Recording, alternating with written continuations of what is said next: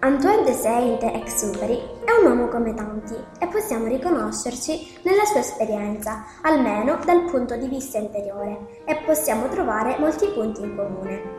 Se apri la mente e varchi il confine della favola, puoi trovare molteplici similitudini che conducono al quotidiano vissuto, in un modo del tutto consapevole, con la mente, ma col cuore.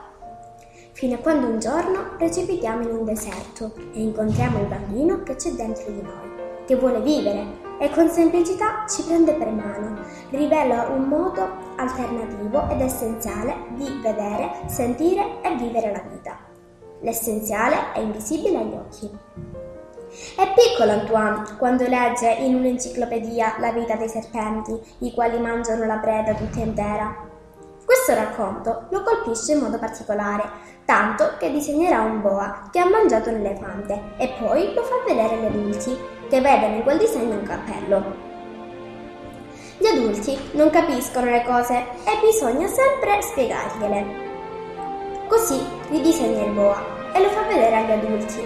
Questa volta sono proprio spaventiti e gli consigliano di applicarsi a discipline importanti come la grammatica, la geometria, la matematica. Nel primo capitolo è chiaro il messaggio che Antoine vuole trasmettere con il suo disegno numero uno. L'essenziale è invisibile agli occhi. Un altro messaggio è che gli adulti non valorizzano i talenti dei bambini, la creatività e l'infanzia. Si vuole rendere il bambino subito grande e simile al pensare dei grandi.